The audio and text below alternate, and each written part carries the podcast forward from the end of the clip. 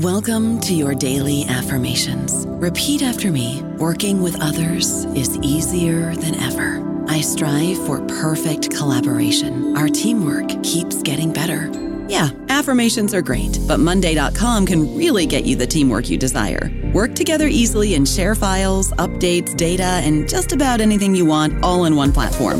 Affirm yes to start or tap the banner to go to Monday.com.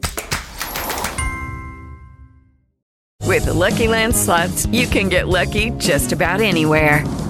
This is your captain speaking. Uh, we've got clear runway and the weather's fine, but we're just going to circle up here a while and uh, get lucky. No, no, nothing like that. It's just these cash prizes add up quick. So I suggest you sit back, keep your tray table upright, and start getting lucky.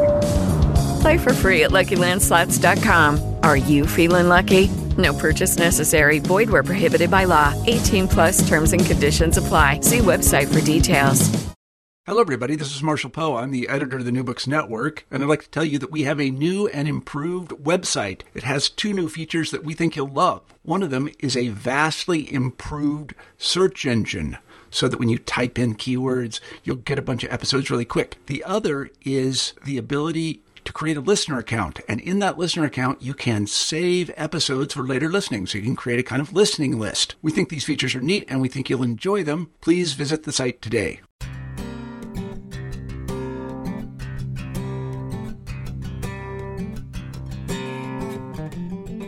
Hello, and welcome back to New Books in Education, a podcast channel on the New Books Network. I'm your host, Julie Callio, and we're here today with Jamila Lee Johnson and Ashley Gaskew to talk about the volume they co edited with Rachelle Winkle Wagner, Critical Theory and Qualitative Data Analysis in Education, published by Routledge. Jamila and Ashley are doctoral students in education leadership and policy analysis here at the University of Wisconsin Madison. Jamila and Ashley, welcome to the podcast, and thank you for talking with us today. Thank, Thank you. you, Julie. Great. Thank you for having us. So let's begin with your background and your research and how you came to study critical theory and qualitative data analysis. So one of you want to start us off? I can go first. this is Jamila Lee Johnson. Um, so let's see how I got to this spot. So I have over 10 years of higher education and student affairs experience. And um, I knew when I was in my last position, I said it's time for me to go on and to pursue a higher degree. So I, um, I applied. I got into the University of Wisconsin um, to study under Rachelle Winkle Wagner. Um, ironically, which is weird, um, I don't necessarily know if I started off like anticipating like wanting to be in academia, right? I knew I wanted to be on a college campus, um, but more so in like student affairsy type roles and directors and things of that nature. Um, and then over time, um, as I began to take classes and you know being in a teaching assistant role, I have grown to love or understand more too, and love like what it means to be in the academy and to be a professor.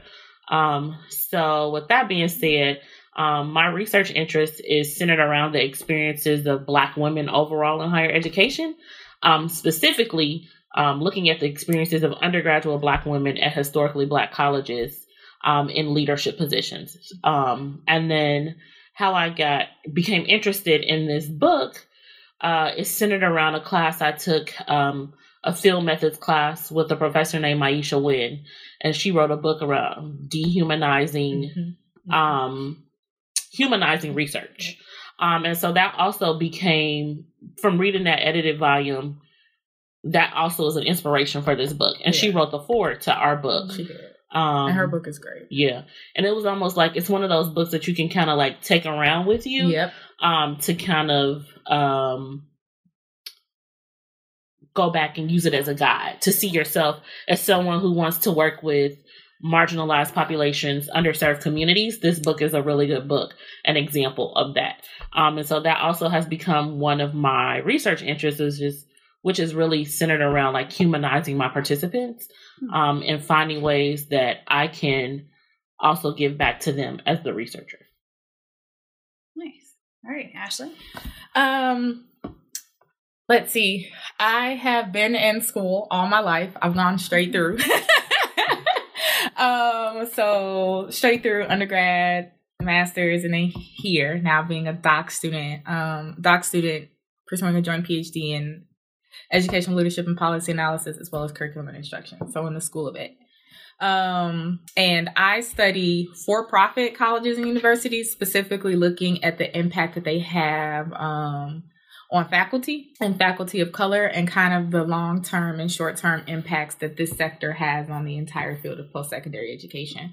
And for me, it's important to get involved in critical work because for profits aren't very understudied. They're not included inclusively in or holistically in the work of post secondary education. If they are covered, it's always in the media. And not that that's bad, but I just feel that it also needs to be in academia as well because part of the reason that they exist is because of the work nonprofit institutions have done or the lack thereof some may argue as well so i feel that it's important to center their voices and i got very interested in critical theory just kind of hearing it and then mm-hmm. through Rachelle's class um, which is how the book came to be Anyway, um, basically in the class for sure offers is like packed, like you want to take it, right? You're just like, yeah, I'm gonna take this class. So I read the syllabus. I was like, whoo, I don't know. I don't know if I'm gonna be able to make it. Um, the first couple of weeks we struggled. We struggled.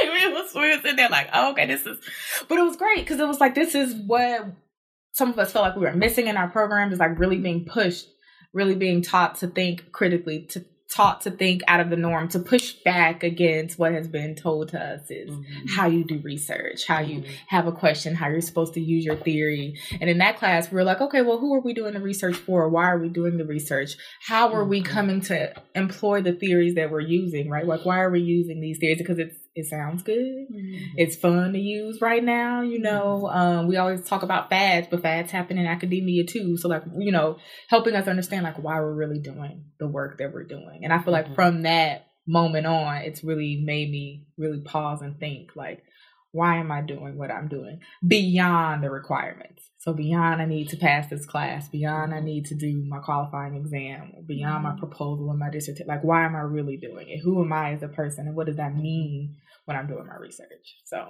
yeah. I also think it's a sense of passion.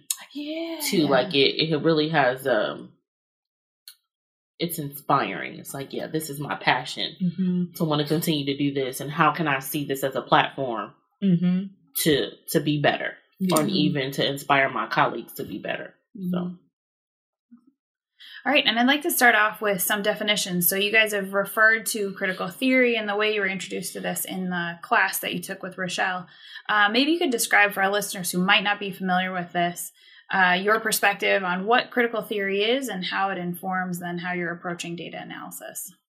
I think we could tag team this. Yeah. So, um, I think cr- asking like what exactly critical theory is is a little vague, right? Mm-hmm. In terms of so everyone's definition of what being critical um, is going to be different. And the book um, shows that. Yeah, and I think that the our book shows that in terms of what may be critical to me, maybe not critical to someone else. Hmm. Um, and I think that's why the book is also important too, um, because it has a variety of range mm-hmm. um, from looking at different authors that are studying various types of work until from looking at syllabi essentially to even looking at tweets to understanding commercials to looking at p- folks' comments and what they're saying in op eds. Mm-hmm. Um, but it's an action essentially. Yeah.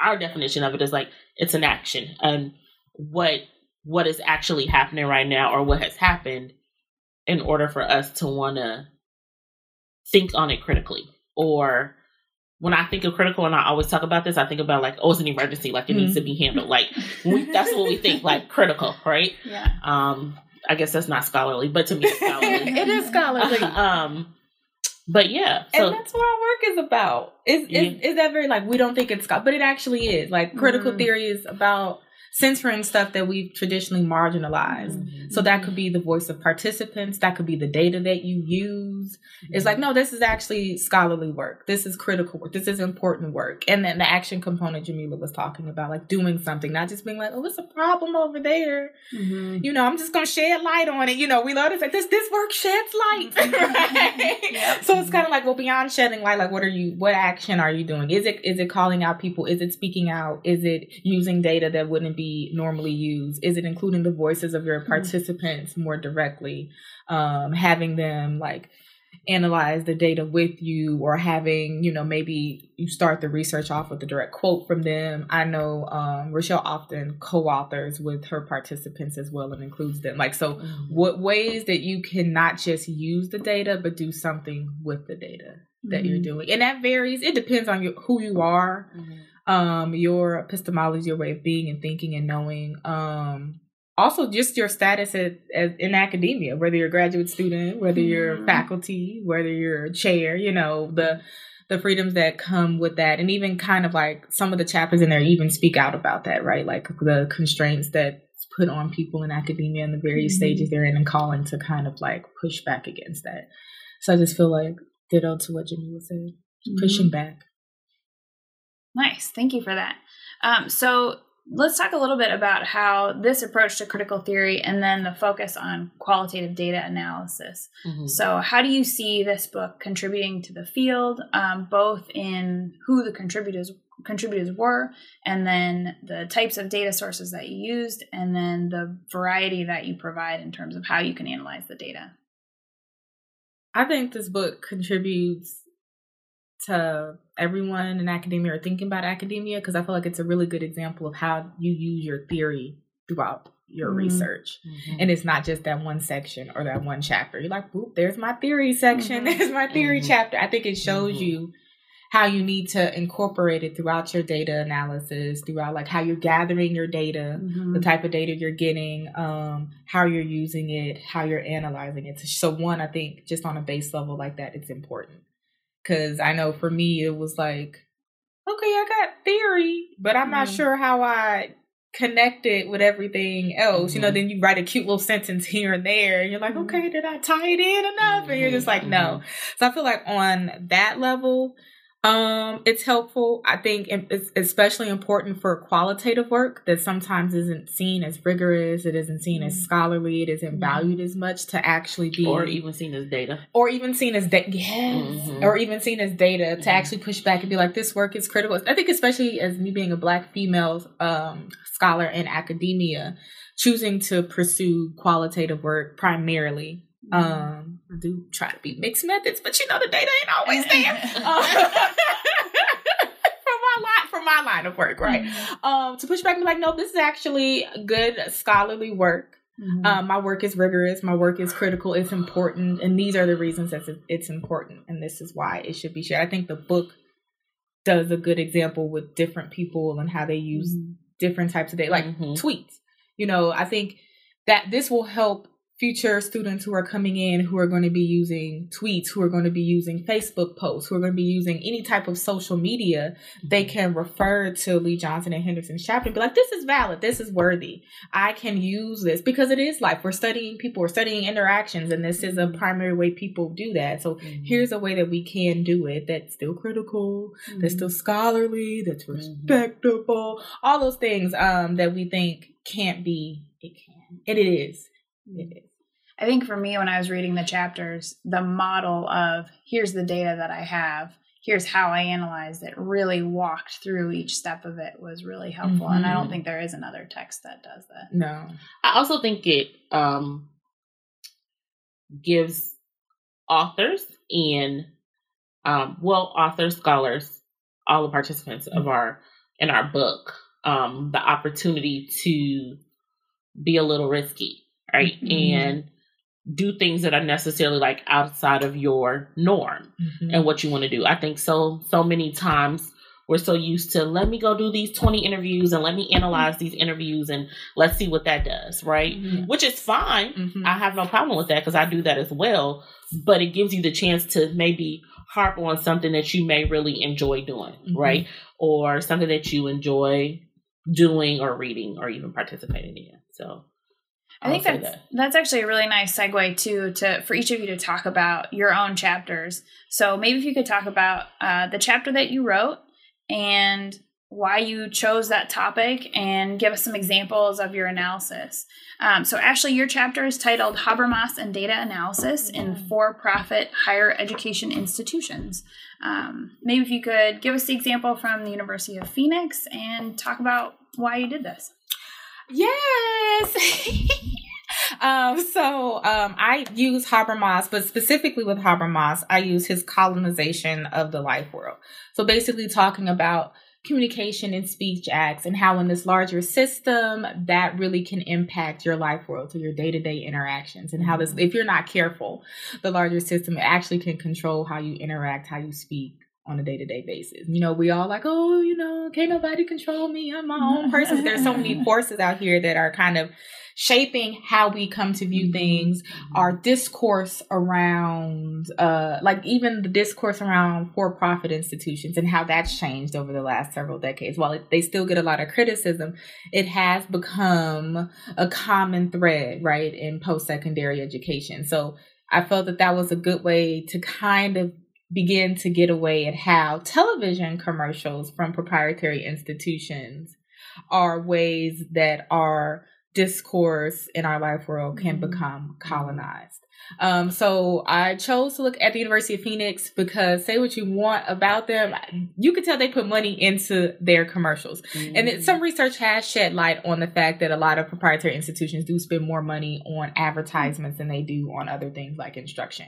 Um, because part of that is to appeal to students to get them interested. Um, I, I, also feel that it's a way to keep students interested, to have a sense of pride in the institution that they're at. Um, that keeps them there, and word of mouth is always going to be a good way to get students in. So if they see something, a product that they can buy into, like, oh, okay, it's not that bad. Mm-hmm. You know, like this seems like a credible um institution right um so again ways that images or media television commercials are used to kind of shape your thought so I looked at the, for this book chapter specifically, my larger work looks at television commercials over time and how that discourse has changed over time. Um, but this one was the More Than Brains commercial, which I thought was really interesting um, because it showed so many people in so many different settings. Like it was an older guy who looked like he had something with his heart, and he was like, I took two bullets to the chest. I was like, okay, you know, that's a lot for a degree. um, it was like a single mother on the bus, um, and like a packed bus studying. It was a waitress. It was a professional businessman in his office studying. It was a guy on a tractor. So all these images. So you're able to identify in part with some aspects of this, what, 30 second commercial, right? Because commercials have to be quick to get mm-hmm. their message across.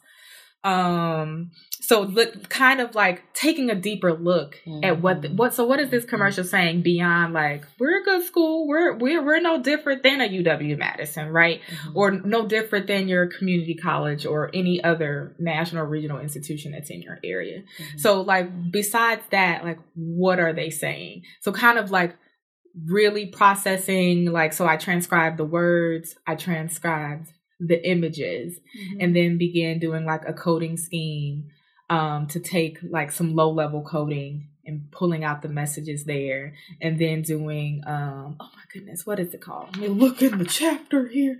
Um so i did the coding. I also created a coding scheme and then we did like meaning fields and most of the my first two steps are taken from Carspecken's ethnography book and how he looks at coding at a minimum level. So you look mm-hmm. at the words and you're just like, okay, I took two bullets to the chest. Like, what are you saying? Like strength, perseverance, like mm-hmm. endurance, kind of making a meaning. And then the meaning field was like, you know, I am strong and I persevere and I, you know, keep going or I will fail, you know. So it's kind of like those and or things. So you're trying to extrapolate larger meanings from the text. Mm-hmm. So being able to go through an entire roughly 30 second commercial and doing that for all for like the few each few seconds. The good thing about television commercials is that a couple seconds it's switching to a different um, scene or a different image, a different sound. So kind of being able to go through and look at that. And basically just what I found was that um they were talking to different audiences. So they're definitely talking to prospective students saying we are worthy um, of your attention um, saying our degree. I think one of the lines is a degree is a degree. So mm-hmm. it's like it don't matter where you go. you just need this credential, right? You need yeah. so kind of getting into the line of that work. You just need something to signal to the market that um you're viable. You know, got three kids, I never rest. So mothers, you can come here too. You can still have children, still go to school. Um and then um, I can't remember. I'm trying to see. I'll be working while you sleep. So just the the facts. I think there they're speaking to the larger public. It's like we have students that work hard too, but if you look at the commercial, they're defining the way students work hard differently than I feel non-traditional institutions do. So the way they define hardworking, mm-hmm. the way they define perseverance, right, is different. But it's still getting on qualities like, oh yeah, I work hard. Mm-hmm. I, I persevere. I'm good. So, but but really trying to think what do they mean? And I think speaking to the difference between non-traditional traditional students it's just so many different messages i don't want to like harper on because i know mm-hmm. jamila should talk too but just kind of understanding what's going on and i think also speaking back to their competitors in both the nonprofit and the for-profit sector with that line of degrees of degree so basically like you're no better than we are mm-hmm. we can educate students and prepare them for the mm-hmm. job market as well which again goes into the conversation of what the purpose or purpose yeah. says of higher education right being able to speak back mm-hmm to kind of all these different stakeholders, all these different competitors, all these people with views on their institution, and really kind of understanding some of those underlying messages other than we're a school, will come to us. So I feel like it's important to understand that, especially because mm-hmm. this sector is a more guarded sector. It's very hard to gain access to them, to talk to them. So I feel like one of the ways they do communicate is through their television commercials. Mm-hmm. So what are mm-hmm. they trying when then also what are they communicating about the purpose of post secondary education as well? So I don't know if I cuz it's a book chapter, you know, you got to cut out certain things so you can fit that word count. Mm-hmm. But uh but basically that is what um it is like my chapter speaks about is kind of looking deeper at me- and then you don't pay attention, but it shapes your thought over time, right? Expect those commercials are playing in the background. You know, that's when you get up from your show, you go grab your snack or you're having in the background clean. But the more you hear it and the more it becomes commonplace, it's shaping your view and your discourse, and you're not even realizing it. And then you're just like, oh, okay. Yeah. So then when something happens, like, oh, that's not bad. You know, so, but not understanding like what this means and the potential larger implication. So, yeah, thank you. And I, I think that again, as I read your chapter, that direct connection between how you analyze the data that really brought out the the, discourse, the discursive moves that they're making yeah. in that commercial that to be able to interpret it in that way that ties that critical theory to right how you're actually using your codes yeah yeah. And I feel like once you multiply that on a larger scale, like that's just one mm-hmm. commercial, like in right. one institution. There are a lot of institutions that have so many different types of commercials and all that. So I'm just like, this mm-hmm. is important to look at. Like this is we have a whole line of research about discourse and all that. I'm like, this is yeah. contributing to that, and we need to better understand it. Like, um, even to the point, like nonprofit institutions have taken a liking to this and have started to put out advertisements as well. So it's like, mm-hmm. what are we saying here about like larger discourse? I don't know about you, but I'm very busy and I don't have a lot of time to cook. That's why I subscribe to Factor. Eating better is easy with Factor's delicious, ready to eat meals. Every fresh, never frozen meal is chef crafted, dietitian approved, and ready to go in just two minutes. You'll have over 35 different options to choose from every week, including Calorie Smart, Protein Plus, and Keto. These are two minute meals. Factor meals are ready to eat and heat, so there's no prepping, cooking, or cleanup needed.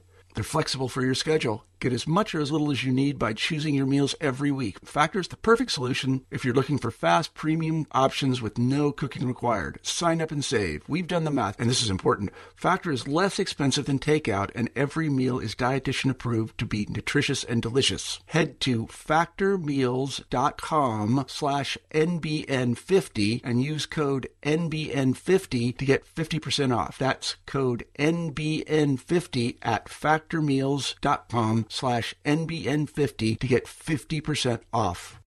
Yeah. yeah. Excellent. All right, let's turn to Jamila. So, you co authored a chapter with Laura Henderson mm-hmm. titled mm-hmm. Using Social Media to Recenter Black Women's Voices in Educational Research. So, can you tell us a little bit about uh, the Twitter, mm-hmm. the tweets that you used, mm-hmm. and your analytic techniques for that, and how that's furthered your understanding? Mm-hmm. It's hard to follow up behind Ashley. you got this. So, um, our chapter uh, was centered around specifically social media, mm-hmm. um, in essence, Twitter, but utilizing Black Twitter, right? Mm-hmm. Which has become this phenomenon essentially um, for the Black community, right? Where um, there are things like Black Twitter Yeah. that is, is it is Black Twitter where you you tweet and then you can like even do the hashtag Black Twitter and it falls under like that trend, right? Okay. So um, our chapter was inspired by an incident that happened um, with what is his name? Don Lemon. No, that's not. Is it? That's not Don Lemon. Sorry, Don Lemon. Um, Bill O'Reilly, not Yep, Don okay. Lemon. Bill or not Don Lemon. I like Don Lemon. Um, Bill O'Reilly, um, where he is having a conversation with three other people around Maxine Waters. Mm-hmm. Um, and he's like, I can't take her Congresswoman Maxine Waters, I should say, Mhm. um, around like, oh, I can't take anything seriously because she he makes a reference to James Brown, Yeah. um, Put some respect on her name. who is a um R and B like one of the godfathers of soul. Mm-hmm. Um, I, I can't pay any attention to her seriously because she looks like James Brown with a wig on it. Um, and so from there, um, she says she her response was like, "I will not be defined," and it inspires this tweet of like black women's experiences that they have at work, Mhm. um, where there may be the in times where they feel defeated but may not necessarily say anything about it, and so with these tweets, I believe it was like almost over 25,000 tweets where black women tweeted like black women at work, where they tweeted like different examples of things that may have happened to them, um, where they felt like that they were, what is the word that I'm looking for? Silence. Silenced. Yeah, in that essence. And so that's what inspired our, Mhm. um, chapter. And so from there, uh, one of the struggles that we had was how to choose the tweets because there's so many tweets. Yeah. Um, and so uh, we, um, which I would like to see someone do this, um, essentially uh, with the Me Too movement and things that are happening, um, especially like in different countries. Mhm. Um, so that I think that that's like will be the like next inspiration. Um, but we were able to kind of uh, we used our Twitter as data, and essentially like Twitter um, is not necessarily always used in a qualitative sense. It's um, more so used quantitatively, and so we wanted to show like yes, you can use these 140 characters or less Mm-hmm. in a qualitative sense and make sense of that. Um, and so from there, we use um, W.E.B. Du Bois's sense of double consciousness um, in a sense where it's like blacks and African Americans have to operate in two situations, like being black and what it also means into American. And so we adapted that to being like a woman, but also being a black woman at work and the experiences that you have. Um, and a dominating, uh, dominating or assimilating to what it means to be in like white culture versus like having these two. It's almost like flip flop, right? Where one day when I'm somewhere, I have to be someone else when I'm at home, but when I'm at work, I have to turn on this. Like this is these are the experience that I have to feel when I'm at work, like silo. And so we use uh double consciousness. Um instead of coming from a black feminist theory, like most of my work is kind of centered around like black feminist thought. And I wanted to essentially like let's let's play around with double consciousness and see what that means and how do how do we have that feeling? Because there are aspects of black feminist thought that are stemmed from double consciousness essentially. Um and then we use critical discourse analysis um which critical discourse analysis uses like social analysis and language studies. I'm reading straight from my chapter. Um and it also look there's so many ways with critical discourse analysis um because you can use it to describe existing realities, but also evaluate it as well. Yeah. Um, and even, and so there's even a section in the book, in the chapter where we talk about how social texts, in this case, like the tweets, um, are shaped by social practices and structures, meaning by social, social, um, agents. So for example, the women whose tweets we analyzed, um, were able to express them, themselves as a result of a highly political event um, where black women were have historically been silenced, which has been in the workplace. Um, so yeah, so that's how we came up with our chapter and how we demonstrated like black women using social media as a way to express themselves and also using it as a way to connect with other black women who have had similar experiences. Um, so one of the things that we did so we proposed we did low level, which is called in vivo coding, um, which is similar to what Ashley did, Mm-hmm. where um, we took the tweet and we broke it down.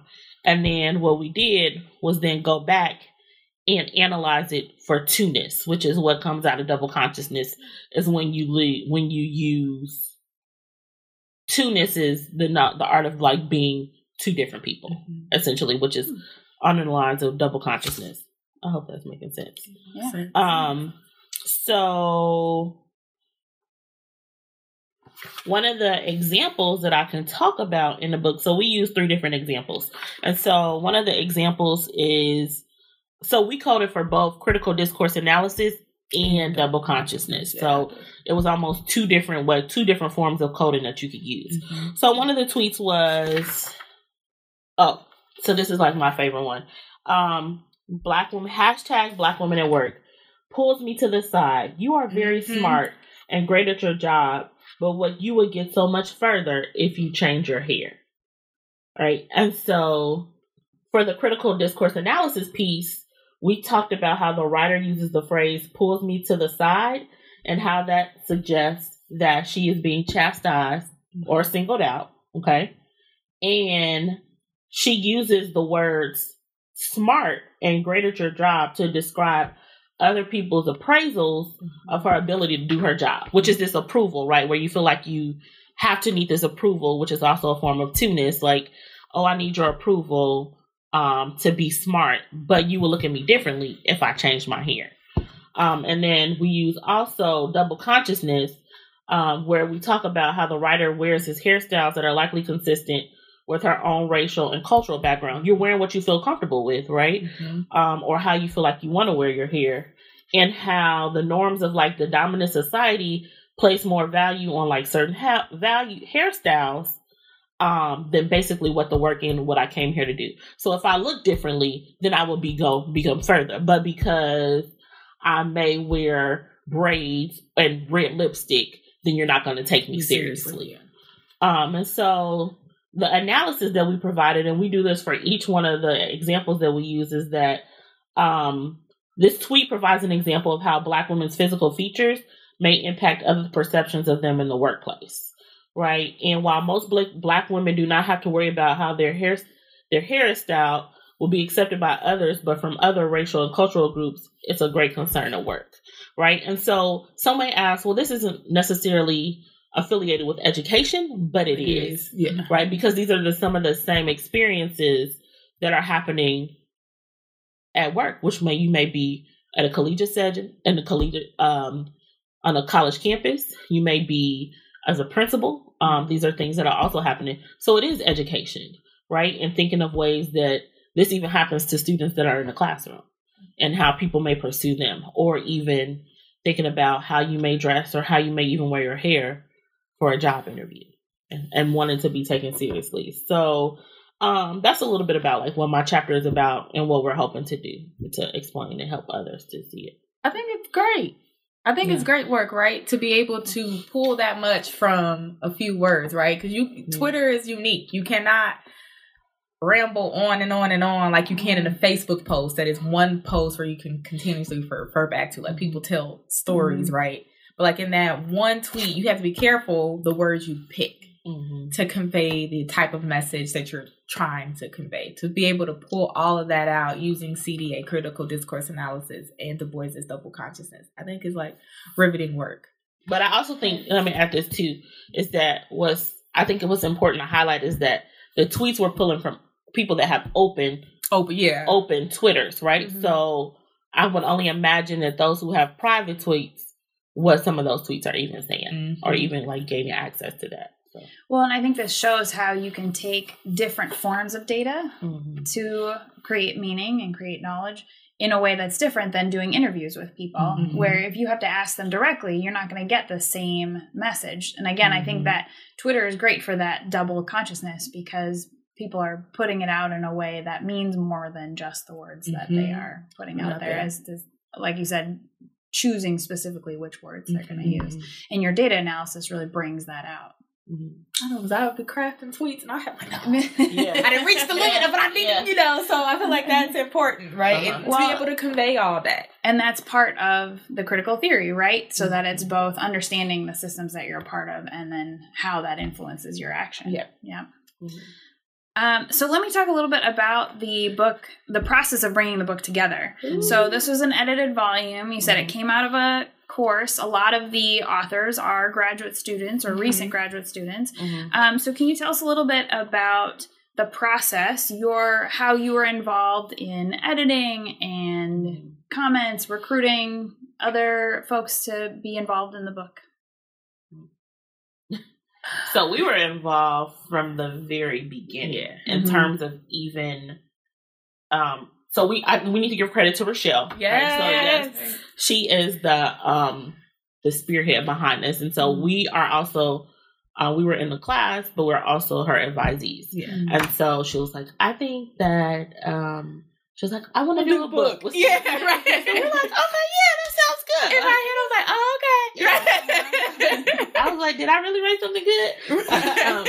um, um, and so from there, she's like, I think that this from this class, like part of the reason that I t- wanted to teach this class is because I see so many students doing work, critical work, and not necessarily even understanding or getting to that point. And so the class is like is phenomenal, and it could actually even be split up into two different sections, Yeah. right? Just on critical theories, and then coming back and learning how to analyze your data. Like I think that's it's a strength that's going to help me in terms of like how to even construct my research because we don't necessarily know how to do that. We hear this like don't do interviews and things like that. Um, and so that's another story. but with the book, so from the beginning, we were a, we began to write the proposal mm-hmm. um to Routledge Yep. and we met with our copy editor Mhm. Heather. Um, Shout out to Heather. yeah, shout out to Mhm. Heather. Um, and from there, we talked about the book, and so they sent it off um, to potential reviewers, and they say, "Well, we feel like this may be a good need. You may want to do this. Yeah. Uh, change the title of the book, or you may want to Have more authors from different institutions, Mhm, right? right. And so we had to really push back on that because it came from a class. So the first opportunity we gave was to people that were in the class Yeah. to write to be a part of the book. Um, and so from there we did that, and so we were sitting like thinking about like who can we add to different things, like what was inspirational. So we read dehumanizing research Mhm. um in the class. I was like, oh, and at the time I was also taking a class on Maisha, and I was like, yes, like like Maisha should have to write the forward because this book is almost like a spin-off of her Mhm. book. Um, so that's what we did, and then we Mhm. kind of went through and thought about like who are pillars in the field, um, in the field of higher education as well as um other K through twelve curriculum. We don't want to leave those out Yeah. um, and what is what would they bring differently to um, the book? And we also wanted to give the opportunity to give to rising scholars yeah, was for them to um to show their work, right? Because while we're graduate students and some of them are recent graduate students, like I also we also know like the type of work that they're doing Mhm. and how in certain spaces it may not be accepted. And then this gave them a way to, you know, to want to be accepted and to kind of go from there. So um, we asked them to write up abstracts Yeah. about their work.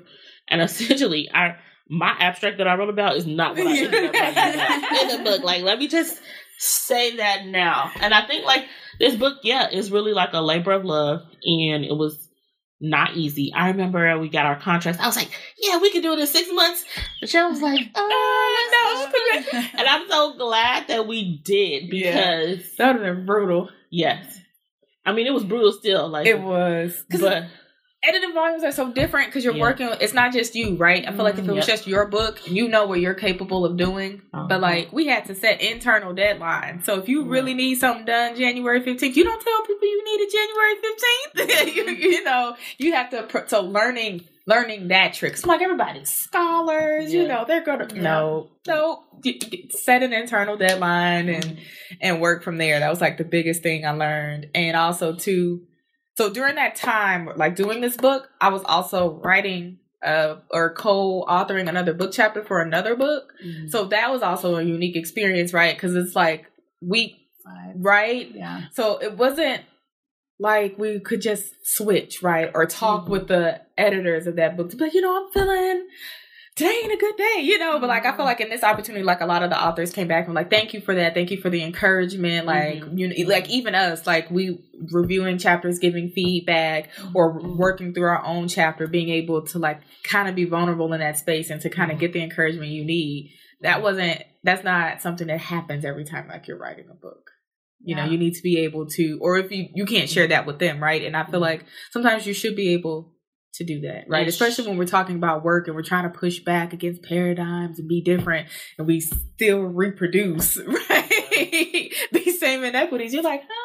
Oh, that was just a cute little thing. Mhm. You know, you're not really walking walking it like you're talking. Shout out to the Migos. Uh, you are just, you know. So I feel like that was really great. Like hearing that feedback from the audience. Like, Mhm. thank you for allowing me to talk. Thank you for talking through this with me. Thank you Mhm. for giving me encouragement. Thank you for listening to my idea, or being like. We need something. Send us your like. Send us what you have. We're not here to judge you. Like we are, you know, sharing Mhm. that with them. Like we're all going through this Mhm. process together.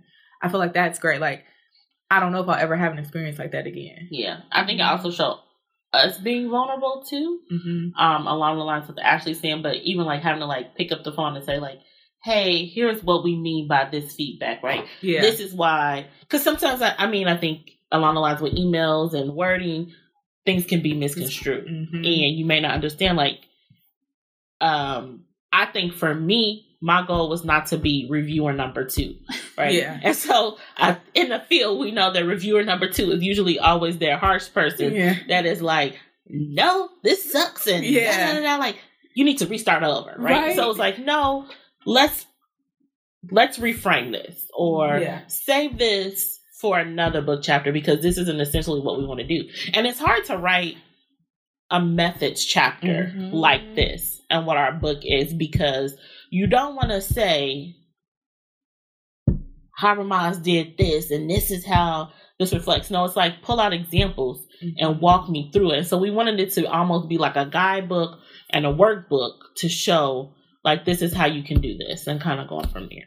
And I think what was great was being able to watch Rachelle Rachelle Winkle Wagner through this. Like having Mhm. taken classes with her, like her feedback is great. Like you Mhm. don't leave feeling horrible. Like you could tell she reads it and she gives you like that's how I model myself. Like even being a TA, TA Mhm. now giving Mhm. feedback is like she you get like a whole little mini paragraph or you know Mhm. up to like a half a page maybe a page. Like she starts off with the good things and things you like she makes you feel like okay i can do this. And then it's like you know see the paper for further comments. And so it's like here's an example of like what i meant earlier. So trying to like model like my feedback like after her. And then like also after like Xueli Wang she's another professor here. She gives really good feedback as well. So i tried to Mhm, think about mhm. all the instructors i've taken classes with that even when the work wasn't great um, or even like Nick Hill. I remember I took a class with him and he gave me some comments on the paper. He had to be direct because I needed it, right? And, you know, so learning when you needed to be direct, but also like showing compassion, showing humanity. Like these are people who like this work is deeply personal to all of us, right? We're Mhm. writing about stuff we're like identifying with or we're seeing um or people around us have experienced. So we don't ever want to tear people down. Who are we, right, to say like your work isn't great, but like like he was like, okay, you know, we're a little bit confused by what you mean here. You know, can you provide more clarity with what you're trying to say? Or even like Jamila was really great with feedback too, being like, yeah, like being able to be like, this is great. Like let let the chapter focus on this. However, this is actually another like publishable topic. I think. Like I think you can pull this section and use it. So now that person is walking away feeling like, oh, okay, I I got some ideas here, but which is Mhm. also true. But like also like helping them tailor and focus like what the chapter is about, and then also like helping them extrapolate like okay these things can go in another article in another book in Mhm. any other type of other publication but like i actually have rich content here that still deserves to be heard so Yeah. That was great Yeah. So I guess to make so we did editing. We did that. We spent a lot of time editing. yeah Several book retreats. Yeah. Um and sending like chapters out. Um we were involved in the organization and how the book should be structured. Um and even down to even the cover of the book. Yeah. Yeah, let's talk about the cover a little bit in that picture. it's amazing Uh, uh, go ahead So they send you this sheet, right? Yes. To to pick out like what don't you want? What do you want? yeah So we're like, okay, bright colors for sure. right Um, and so they sent us two two yeah they said this too like we, we said like we didn't want pictures of anyone specifically kind Mhm. of like more abstract but like Mhm. speaking to like blackness pride like strength like stuff like that like we were we were able to Mhm. put in there and then you're just like okay i hope they know what what we mean here and I think we were having like a we were having like a book meeting because we had like Mhm. monthly book meetings. Mm-hmm. Um, and then I was like, "Did y'all check your email?" yeah I was like, "Oh, they sent us drafts of the book," and they were like so great, like yeah to see like this is like. And they and when they send it to you, like they put your names in it and everything. So it's not like this is just what the book is gonna look like. This is what it is. Um, and so we were like, I was like, okay, let me sit on this. And I was like, well, is the fist gonna be too commercialized? And then I was like, no. yeah i think rachelle and i saw the fist and we were like yeah Yeah. and then jamila was like i don't know so we're like okay we're gonna like let us all like take a Yeah. break let's sleep on it Yeah. And then I woke up the next day. I was like, yes. yeah Because I and also because it's not just a plain fist, but it has like multiple colors in and it, so it represents yeah everything that we want the book to do. So it was a perfect book cover. And I wanted to point out in the afterword, Mhm. you ended with a quote um, fr- from Viola Davis in her Oscar acceptance speech. We must continue to exhume and elevate the untold stories. So maybe you can tell us a little bit about what that quote meant to you in terms of um, this book coming together and the work that it does. I can start off. So that was my idea. So along with my love for like social media, I love pop culture and like Oscars and things like that. And so when I heard her say that, I was like, this is exactly what our book is trying to do. Well, is doing, not even trying. Um, of wanting to tell the stories and allowing others to tell the stories um, for those who may not always often be heard.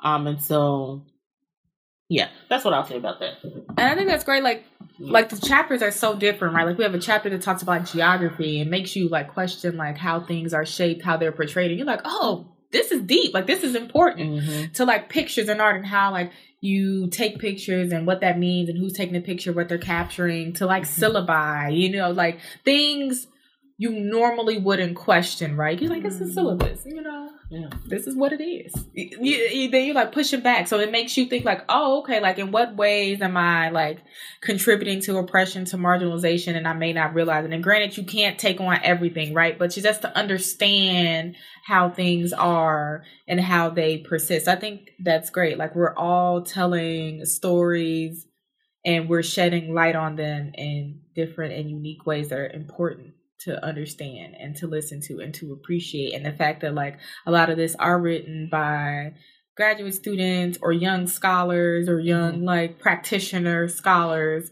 um, I feel is is worth noting and I feel helps push back against academia, right? So it's not, and we respect, you know, senior scholars in the field, but like also, you know, us as novices, we we have things to say, we have things to contribute to, and to be able to say, here, this is important. Take a look at this. Include this in the dialogue. We're never, we're not saying like no, none of the chapters say discard everything Mm-hmm. differently, but it's like, hey, have you thought about this in this way? Like we should really be paying attention to this and incorporating it when we can, how we can. I think it's a way to also dismantle um, what the ivory tower essentially is supposed to look like, um, and what the new ivory tower is becoming to look like, and thinking of ways in that sense.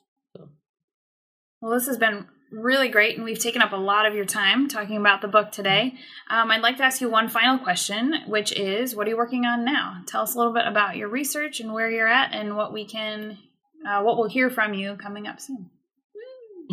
Go. Well, hopefully soon. You will. Um, you, I will have the three letters behind my name that we've been May working on. 2019. Yes. Uh, um, so I am in the process of analyzing data um, with my dissertation and writing the final chapters um, around exploring the leadership experiences of undergraduate Black women at historically Black colleges. Um, and then from there, um, pushing the study even further to understand, to look at how leadership played an imp- has played an impact um, in the types of careers um, that Black women essentially have gone into, um, and think in that sense thinking about women who attended historically black colleges but have now gone on to be the CEO of Starbucks, to be Mm-hmm. superintendents, to be um, Kamala Harris, to run for governor, like Stacey Abrams most recently did. Yeah. Um, so essentially, um, I'm wanting to do a longitudinal study on my work. Um, so that's where I am. Currently on the job market. Don't know if I should say that. But Yes, you should. Let, let the people know. So that's where I am. Ashley, how about you? I am proposing my dissertation. Um, so I'm trying to uh, get started on that research. So interviewing faculty that um, work at for-profit institutions, and I'm also doing a Mhm. trying to do a side research project where I'm interviewing faculty and students that attended for-profit institutions that suddenly closed. Um, so trying to gather their perspectives um, and their experiences and include that into the larger literature. And gra- planning on graduating May 2020 You will. uh, you know, just trying to follow the lead, touching the hem here of uh, soon to be Dr. Lee Johnson. Um, so that is what I am working on right now in terms of school and just trying to live my best life, you know, inside and outside academia. Well, these sound like great projects. We'll look forward to hearing about them. Thank you for being on the show today. I really enjoyed our conversation, and I I'm did sure our listeners. Thank It you. fun. It was lot of Yeah. I was nervous at first, but Yeah. it was fun. And thank you, listeners, for being with us today as we talk to Jamila Lee Johnson and Ashley Gaskew about their book that they co edited with Rachelle Winkle Wagner titled Critical Theory and Qualitative Data Analysis in Education, published in 2018 from Routledge. And again, this is Julie Callio, your host for the New Books in Education, a podcast channel on the New Books Network.